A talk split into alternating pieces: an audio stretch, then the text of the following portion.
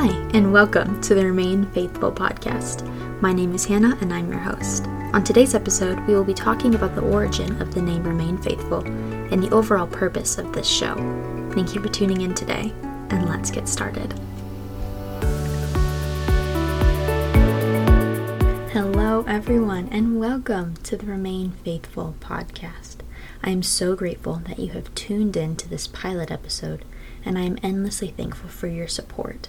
Whenever people start up things of a ministry nature, the first people to back the endeavor are usually individuals who either A, are close to the person doing the project, or B, truly believe in what they aspire to do.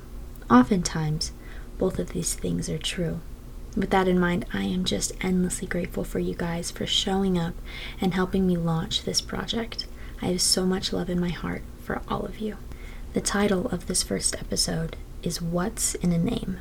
And while that sounds like a catchy one liner, this actually comes to us from a very famous play. Shakespeare, in his epic tragedy Romeo and Juliet, wrote, What's in a name? That by which we call a rose, by any other name, would smell as sweet. This is one of the famous things that Juliet says to Romeo while they're in the middle of the struggle with his identity as a Montague. If you've never seen the play or read it, the Montague family was the enemy of the Capulet clan, the house that Juliet was from. Naturally, this presented a lot of difficulty for the two teenagers because they weren't supposed to be together due to old family history that kept them feuding with one another. So, Juliet is essentially saying in this part of the play that if Romeo had any other name, it would be okay that that rose would smell just as sweet. Now, this isn't a podcast about great literatures or really famous plays, even though that is something that I would enjoy very much. But I do bring this up for a specific reason. Even though names can sometimes be different than what they are and still accomplish the same effect, often they do have a lot of significance. This significance can manifest itself in a variety of different forms, potentially historical, geographical, or lexical significance, and other things of the like. Oftentimes, names convey the essence of the thing that they are representing. Take, for example, the abundance of names given for God throughout the canon of Scripture. Depending on which source you look and how you count, there are over a hundred different names that the Bible specifically gives for God. This is significant because every name that is revealed to us throughout our scriptures gives us more information about who God is and how his heart operates. The point of everything that I've said so far is to demonstrate that names can be really important. A rose could have been called a peony and it would still smell beautiful. But there is importance and there's significance in the fact that it's called a rose. And in the same way, the name of this podcast is central to its mission for several reasons. If I were to make a list of all of the attributes of God, of which there are many, the first item that would secure a spot on that list would be faithful. The faithfulness of God is the heartbeat of the Bible. The Lord is continually faithful to his people despite all of their shortcomings and failures. This is an idea that is repeatedly demonstrated throughout the entirety of the Old Testament. From Genesis to Revelation, God never fails to keep his covenants and remain faithful to his promises. God promises to send a Savior in the prophetic works, and we see the fulfillment of that promise throughout the Gospels and the aftermath of that promise in the epistles. And all of this taken together shows us that God is faithful from beginning to end. He is the Alpha and the Omega, and during all the time in the middle, he will be faithful to his people and to his promise. There's some excellent pieces of scripture that demonstrate this idea really well. The first of which is 2 Timothy 2:13, which reads, "If we are faithless, he remains faithful, for he cannot deny himself."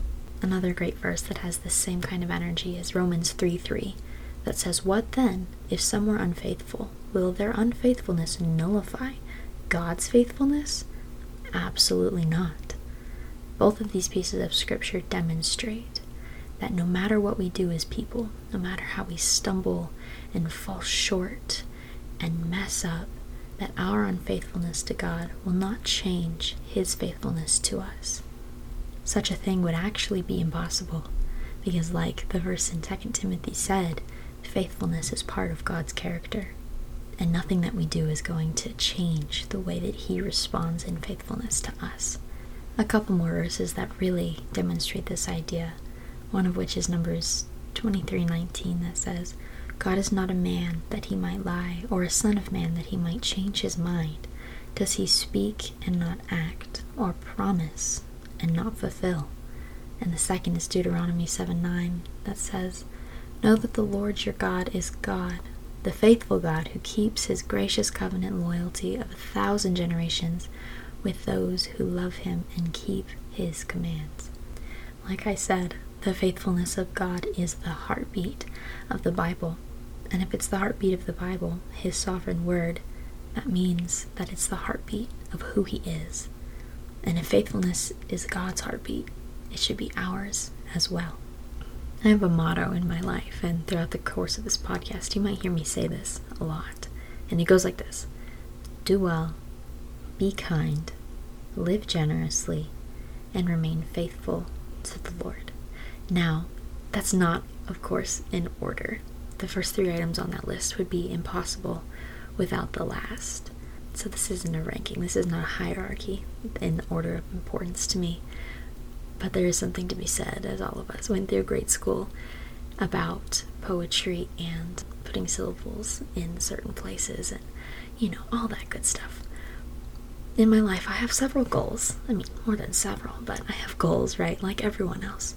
Some of these are to be an author, host a podcast, do a backflip, become a surgeon, be a missionary, get married, have children, etc. All of those wonderful things that create a fulfilling life for this time on earth. But above all of these things, the one mission I want to accomplish is to remain faithful to the Lord for all my days, no matter what. A verse that really clearly paints a picture about the idea of remaining in the Lord is John 15, 4 through 5, this classic piece of scripture that reads, Remain in me, and I in you. Just as a branch is unable to produce fruit by itself unless it remains on the vine, neither are you unless you remain in me. I am the vine, you are the branches. The one who remains in me and I in him produces much fruit, because you can do nothing without me. The idea of faithfulness, as part of the title of this podcast, is really well explained in the previous four verses that I spoke about. But the idea of remaining is really well encapsulated in just this one excerpt that comes to us from John 14. God is so central to our lives, whether we want to live in that and relish in that truth or we want to fight against it. The Lord is the way to a fulfilled life and to happiness as Christians. And it is so critical that we remain in His Word, we remain loyal to his statutes, we remain obedient to his commandments, because this is the way by which we were designed. So when we combine the idea of remaining as a means to stay plugged into the Lord and stay close to him with the idea of faithfulness, which is the heartbeat of the Lord and should consequently be the heartbeat of a Christian, we combine two ideas that really give us a very noble pursuit that we should strive to remain faithful to the Lord as He is faithful to us. Now, in all this nobility, this is definitely a goal that would be impossible to complete with perfection, right? We're going to fail as people. Unfortunate as it is, we were born sinners. But even in all of our shortcomings, the Lord and His faithfulness will be there to pick us up and set us back on track when we fail according to the gracious overflow of His mercy.